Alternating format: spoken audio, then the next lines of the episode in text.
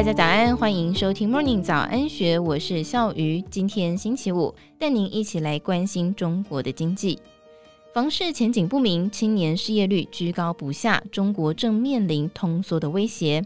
人民币贬值恐怕牵动新台币更贬，台湾应该做好准备。以下内容出自古月涵专栏第一人称的观点。当世界都在与通货膨胀奋战，中国却面临着相反的威胁，是通货紧缩，而两者都一样可怕。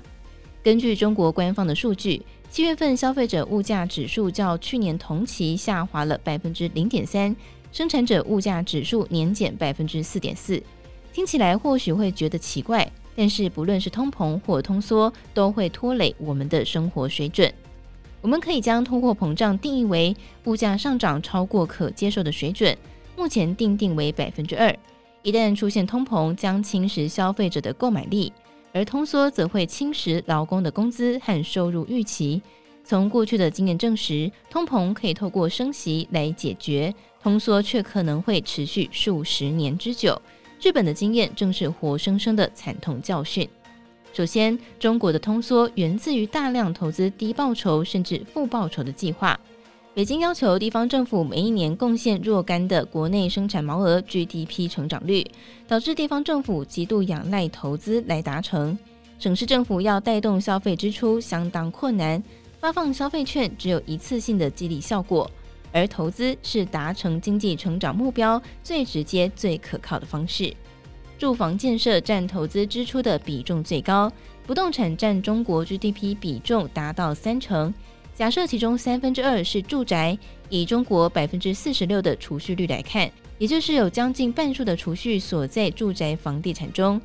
日本房地产泡沫二十多年才破灭，中国房市前景不明，屋主更不敢消费。再者，中国逐渐退出世界经济架构，这种孤立状态，一方面是自找。一方面是西方贸易伙伴加诸而来，国际品牌为了避免消费者的负面反应或是供应不稳定，积极摆脱中国制标签。